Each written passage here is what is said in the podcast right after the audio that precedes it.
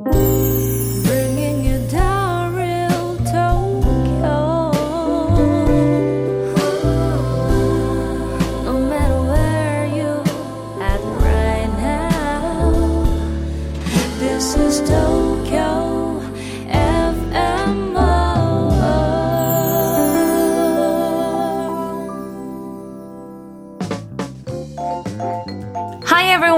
this is Love. I'm back in Tokyo Art Bloom. Tokyo Art Bloom will deliver to the world the real Tokyo of today.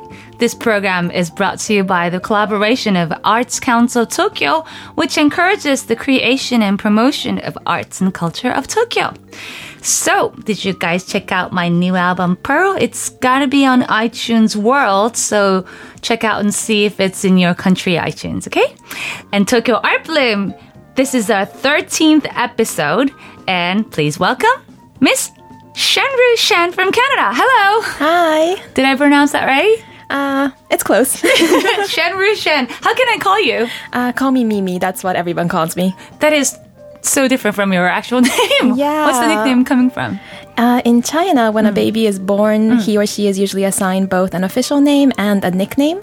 And they'll grow up with their family and friends calling them more by their nickname. So that's the one I'm used to, and it's the one that's more international, to be honest. So you're originally Chinese, yeah? I'm originally Chinese, yes. Where were you born? I was born in Wuhan, China. And then you moved to Canada, is that right? I actually moved to Japan first. Really? Yeah, I spent a portion of my childhood in Tokyo, actually, between the age of 5 and 10, and then we moved to Canada. Wow. She's actually super fluent in Japanese. I don't know why I have to do this interview in Japanese. I mean, English. You're like perfect um, fluent in English and Japanese and Chinese. Uh, I would say my English is probably better than my Japanese, but yeah. Still, you're like really perfect. And um, you're from Montreal, yeah? I'm from Montreal, so French? Jeez. but I'm not. I'm not fluent in French. I just want to put that out there. I can. I'm like day to day conversation. Yeah? Well, that's good enough, actually. I learned French back in my school for six years Oh, for my second language class. I totally forgot. Well, it's hard when you don't have anyone to practice with. I know. And I just remember how to say I forgot it. You know, j'ai oublié. That's a good one to know. Yep. And now you are um, living in Tokyo. I am. And you work in Koto City Office, which is the Koto district in Yes. Tokyo, uh, Olympics and Paralympics Preparation Department, and you're the coordinator for the international relations. Yes, it's a very long title. So, what do you actually do? Um, so as Tokyo prepares for the 2020 Olympics, a lot of the competitions are going to be taking place within Koto-ku or Koto City. So we're trying to basically internationalize, globalize the community and get them more used to the idea of the foreign travelers who will be visiting us in as the Olympics get closer, Yeah. as well as promote themselves more to a, on a global scale so that people will hopefully come visit us before the Olympics happens and kind of get to know the city beforehand. So to that end, I help with translation of promotional material. Yeah. Um, I interpret for foreigners who live within Koto City or sometimes vice versa.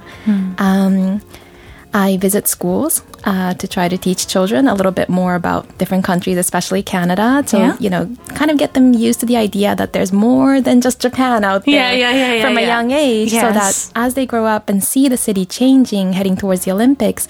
Hopefully, they won't be so, so surprised, you know, when they see a foreigner on the streets. They'll Yes. feel more at home and friendly and maybe able to say hello. True. Um, Tokyo has been globalized for, you know, with a further faster speed for the last couple of years. Yeah, for but sure. when the 2020 comes, we'll be like, woo! Yeah, and Koto City is, you know, we're kind of on the eastern edge of Tokyo, and It's a really good area. Like, it's a very peaceful area. and it's got the Showa vibes a bit, you know, Yeah, like sure. old style Japanese kind of. And a traditional, Yes. historical, very calm, relaxing atmosphere. What are the famous spots in to- Koto area? Um, probably if people come to Koto at Mm. all, they're either in Monzen Nakacho to see the big shrine. We have the Yeah. Tomioka Hachiman shrine, which has been there since the 1600s. Or they're in Kiyosumi Shirakawa to see all the coffee shops and the art Mm. Galleries. Or they actually go south to Odaiba. Oh, And- Odaiba's in Kotoku. Um, A hmm. large portion of it is actually in Kotoku, including Tokyo Big Sight, even though many people don't ah. realize that when they go there for events. I wasn't really aware which, you know, city it was in when I go to those spots. Right, because Odaiba like, kind of whoa, just is Kotoku Odaiba." rocks then. Yeah, so we have the traditional, but we also have the really modern areas in the south, and Yeah. that's been a big draw for tourists. But hmm. they don't really come up north. You know, they don't see the older parts of the town, and so people who live in those areas unfortunately don't have a lot of experience interacting with foreign travelers. Right. So you're giving them opportunities to actually uh, meet those people or for kids to have a chance to speak to the foreigners and that kind of stuff, right? Yeah, exactly. And I'm kind of hoping that, you know, a lot of times I talk to people in my city and I say, oh, by the way, I'm Canadian. And they say, oh, no, no, you're not. and I'm like, no, I am, I am. And, you know, and sometimes it's really not hard to talk to foreigners. Um, I think people get nervous when they see someone who's like clearly not Japanese and they Yes. think they have I mean, to. we're Asian, so we kind of look alike. Exactly. And they think, oh, I have to, I have to like remember my high school English. Like I have to be able to communicate perfectly before I say anything. And that's just not the case at all. And that's what I want them to understand. Right. There's a big problem in this Japanese English uh, education curriculum that we have to be super perfect with grammar. Which is weird because the This is native, paperwork. Get used to native English speakers don't speak perfect English all the time either. That's good to know. yeah.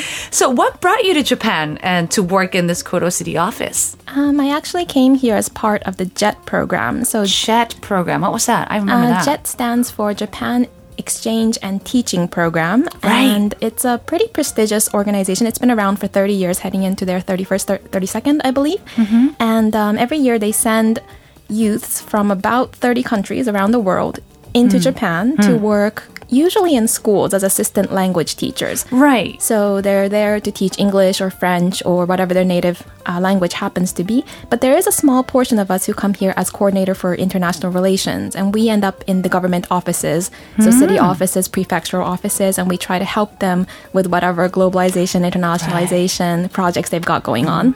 Did you always want to um, be with a work that's got something to do with the globalization or internationalization, that kind of stuff? Like maybe an embassy worker, or was that one of your dream? Or Actually, I always thought I was going to end up being a scientist. oh, And, she's got a uh, character. Which part of science? I majored in chemistry in university, and so that's where everybody thought I was headed. And but then one day I was talking with my parents, and they said, "You know, you traveled so much as a child, and you've got a couple languages that you Mm. Can speak well. Why haven't you thought about making use of that?" And I said, you have so much "That's advantage. a that's a good question." Well, anyone can, you know, ask you about kotoku or, you know, Olympics or any foreign culture or chemistry. Kids will love you. so when you, um, so you actually have lived in J- Tokyo before when you were a child, I yeah, I did. but it's kind of different when you come back as an adult. Oh, for sure. Yeah, For What- sure. What was the gap or the culture shock Um, this time? So when I was uh, between the age of five and ten, I actually lived on the western side of Tokyo. I was in near Ikebukuro, so that's a much well, a bigger. Bigger, um, like, crowded, more crowded, city-like, kind of, yeah, yeah. city-like exactly. So it's kind of what you imagine Tokyo to be, you know, high-rise buildings, Right. neon signs, lots of sounds and sights. Too much train. Too much train Yeah, lines. it's too really many. hard to navigate the train sometimes. It is. And what did we ever do before apps and Google Maps? I don't know. But so I was kind of used to that, you know, busy Tokyo bus. Right. And when I came back and they said, well, you're going to Kotoku, Mm. and I got there the first day, I kind of looked around and I thought, are we still in Tokyo? and yeah, I, I was, I was still in Tokyo, but Mm. it's it's so much more laid back. It's more suburban almost, which is a Mm. weird word to assign to Tokyo. But you know, it's residential. It's where people go to raise families, where they go to retire. So It is. there's more of a communal feel. Yes, and for example, Kiyosumi Shirakawa, they renovate all the old older buildings and put it into really modern cafes. and- Exactly. so it's, it's a really good place to show. Yeah, hmm. exactly. And they don't destroy anything that's old. They renovate it or they rebuild it and they reuse it. That is kind of rare to think in Japan. I mean, they break down all the old buildings and start building all these glassy ones. So I'm like, Yeah. Hmm. So I mean, we've got the high-rise buildings and the skyscrapers in the south. You know, the reclaimed Right. lands are obviously being built from scratch, so it's very modern. But in the older parts, I think people are still very much holding on to the past. They're proud of their mm-hmm. tradition. They're proud of where their roots are from. Yeah. So they want to preserve all the buildings and the artworks, and they want to keep passing that forward into the future. And I think that's mm-hmm. great. yeah. Did you discover, rediscover those charms of? I did, I did. Um, when I first came back to Japan, of course, I was dazzled by the new technology, you know, the bullet trains, the kombini, and like all the vending machines. We just- have too many vending machines. You'll never go thirsty in Tokyo. and they sometimes sell really weird things. I was like, you can buy that from a vending machine. So honestly, it's very quite like, kind of stuff. exactly, or like bread or umbrellas. It's like it's crazy. Oh, I don't know. I didn't know that. You have a vending machine for umbrellas. I think I think I read that somewhere. Yeah? So it's like Tokyo is just very cutting edge. You know, they're always coming up with these new fancy ideas, and that's what's wonderful about it. Hmm. But at the same time, hmm. I what I actually was looking to find were hmm. like those kooky little shopping streets, you mm. know, where people like greengrocers and butchers still kind of got their shops side by side. And once you visit them a couple times, they start to know you by face and then by name. And they'll like ask you about your day as you do your shopping. Mm, I was mm, looking for that kind of connection with the mm-hmm. Japanese people. And I think I found that in Koto City. So I was really happy about that. Yeah.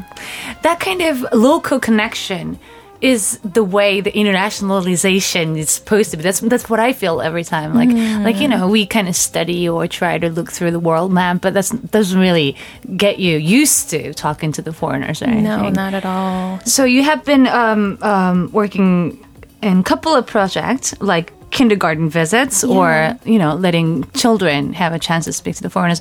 How was that? Um, it's a lot of fun. They're very energetic. I Um, bet. And uh, it's really interesting because every kindergarten kind of has its own personality. I think it Mm. has to do with the teacher, you know, who's running the place and also the, the kids Mm. who go there. But generally, they're very friendly, they're very open, Mm. and they're really excited to learn about something new. You Mm. know, English is a language that they've maybe seen on TV or if they go to like preschool cram schools, if those things exist, Mm. um, they might have heard from teachers, but they've never usually met a foreigner and certainly not someone. I think elementary school has the um, English classes now, Yeah, they do. They, They do. do, It's right? mandatory. but uh, in kindergartens, it depends on the school, right? It depends on the school, and I think um, some parents decide to put their kids in after-school programs to get them started on the English learning Right. earlier. But usually, those schools are still run by Japanese teachers, right? So for them. Seeing a foreigner hmm. for the first time is kind of like this this big deal. It's like, oh, you're not Japanese, and You look Japanese, but you're not. Exactly. and I actually often ask them the question. I say, you know, you can you can answer however you want. I won't be offended. Do I look Canadian? And the resounding answer is no. So from there we can start an interesting discussion about, you know, diversity and Yeah, yeah, Asian yeah. Canadians or How Canada or America could be very um, diversitized. Exactly, that mm, we're a nation of mm, immigrants mm. and that maybe, you know, living in Japan, it can seem like it's just one ethnicity, but Yeah. other countries are built from various ethnicities who've come there and made their home. So Right. that's a really interesting idea. I think that we can introduce kids from a mm. young age and then they'll see the world as kind of like one big community. Yeah, you don't always have to look the same. No, you don't. Mm. and what are the other projects that you put your um, effort into, like f- the free magazines that you're making? Yeah, mm. um, so Koto City puts out this free paper called Kotomise, and until this past April, it was solely in Japanese. The paper itself is actually still mostly in Japanese, but we put it out once every two months.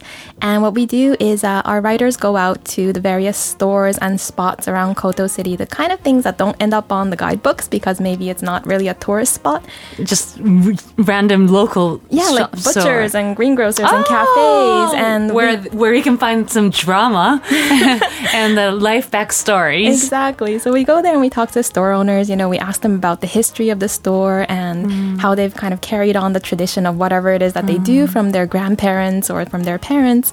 And then we write articles about what makes these shops so interesting and so appealing and why people should maybe spend a little bit more time looking into those kind of forgotten corners of Tokyo.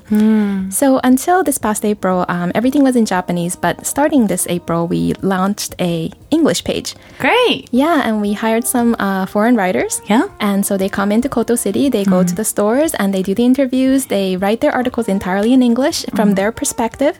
So it's really like, what do foreigners find interesting about Koto City? Yeah. Which I think is, is an interesting output that we have I'm right now. sure it's probably different from totally different from if a Japanese writer interviews the, those butchers of little shops and Yeah, because, writing. You know- I'm pretty sure it's really different. Yeah. And we Japanese always rediscover the beauty or the interesting parts of it, looking through, you know, those foreigners' point of view. Yeah, I think so too. Because sometimes I'll I'll see something and I'll say, "What is this? Like, what what is this thing?" And they'll be like, "What? You don't know about whatever item is it is that they're showing me?"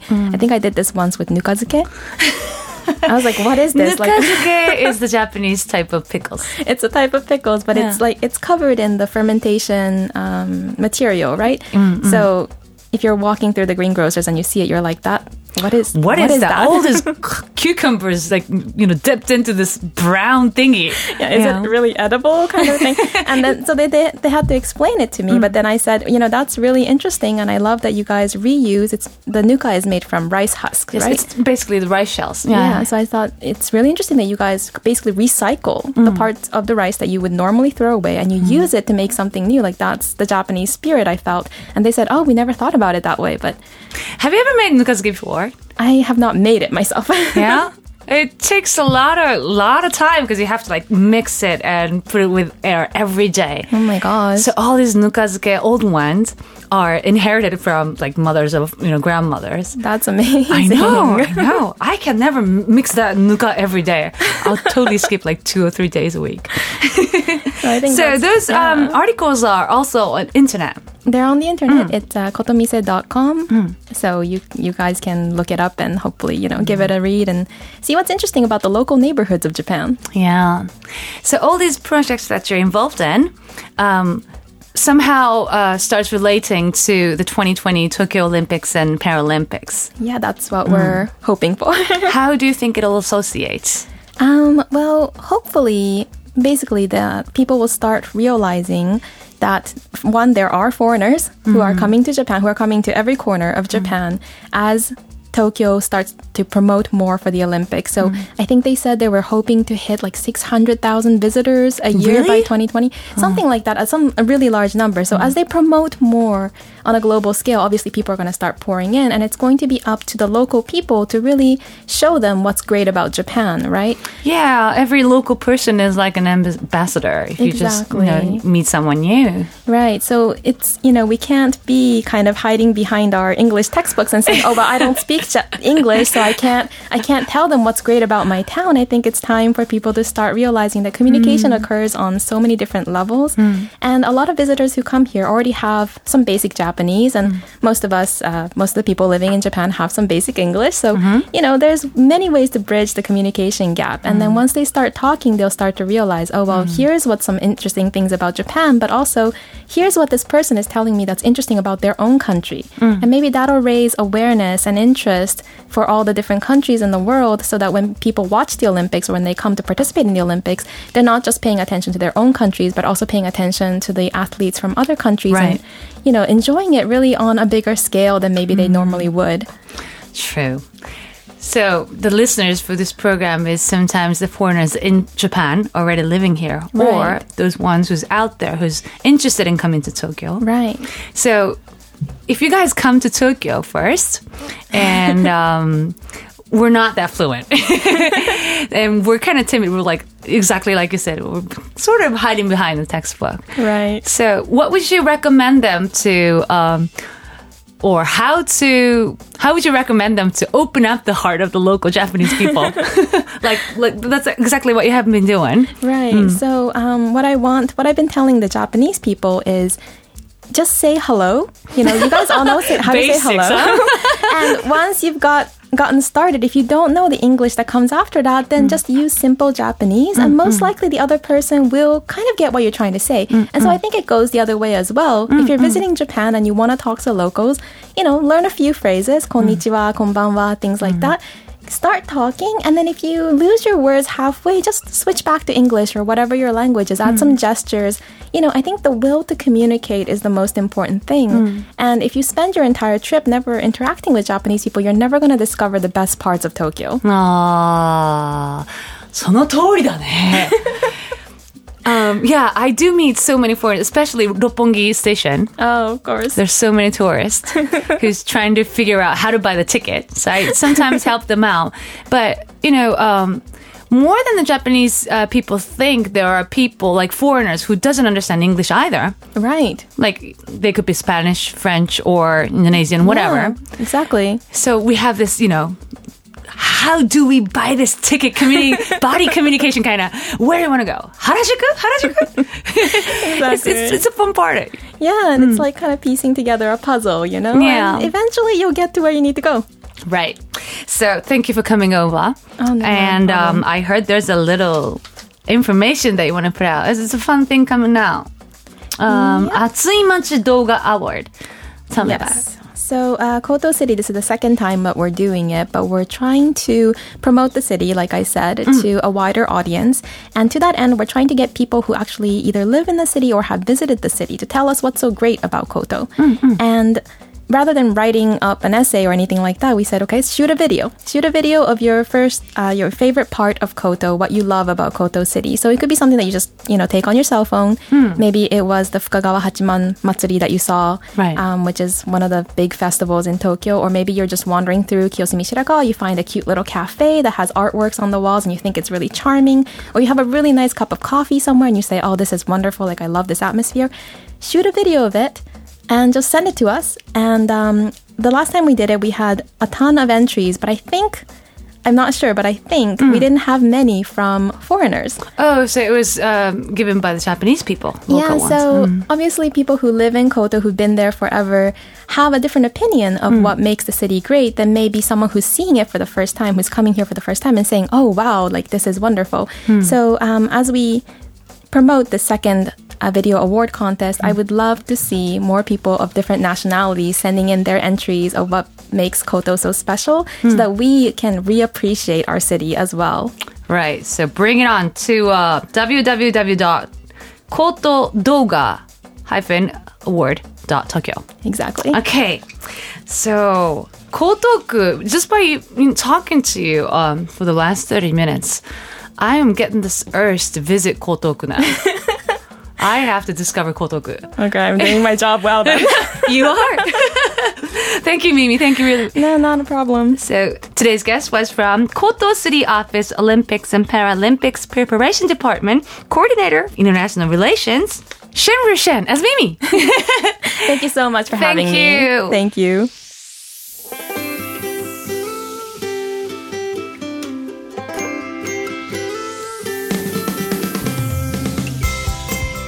Okay, let's get to some useful information from Arts Council Tokyo. This time, I would like to introduce two events which will be held in the Hachioji area of Tokyo. Tokyo Caravan, conceived by playwright, director, and the actor Hideki Noda, started as the leading project, which was aimed to guide the cultural program for the Tokyo 2020 Olympics and Paralympics Games. This is a new cultural movement based on the concept of engendering new forms of expression through the mingling of cultures by the encounter of diverse array of artists performing outside of a certain genre. Ryohei Kondo, a famous dancer and a choreographer, the leader of dance company Condors, will be participating in Tokyo Caravan in Hachioji. There will be performances including Dance of Sendai, Okinawa, Kumamoto, and dances from the 50s to now, and even Hachioji geisha dance.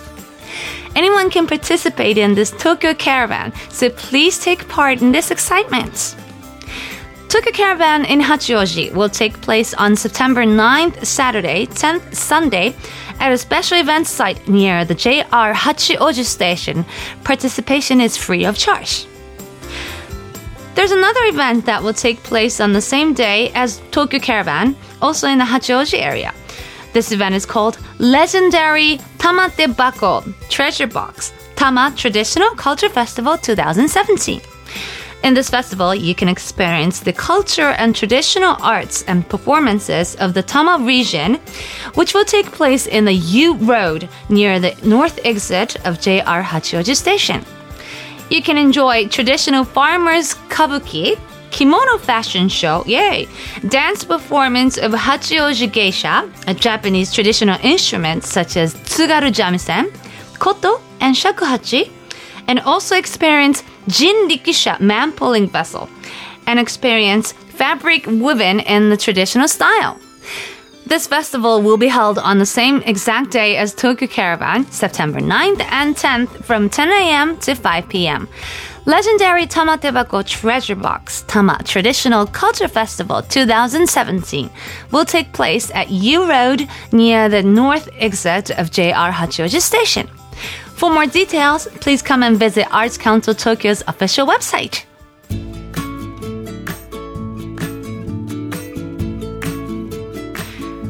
Tokyo Art Bloom will deliver the world the real Tokyo of today. This program is brought to you by the collaboration of Arts Council Tokyo. So thanks for joining us for our 13th episode. Mimi-san, what a happy person. Um, the great part was that the kind of work that she does wasn't organized by this whole big governmental Tokyo Tokyo, you know, big thing. She's going really local into these little shops, you know, like she was talking about those cafes and butchers. And the way she communicates is very, very heartful. And that's exactly what I wish the 2020 Tokyo Olympics and Paralympics to be. So thanks to Mimi-san for coming over. I had a good time. Thank you. Thanks for joining us. Love. I'll see you next time.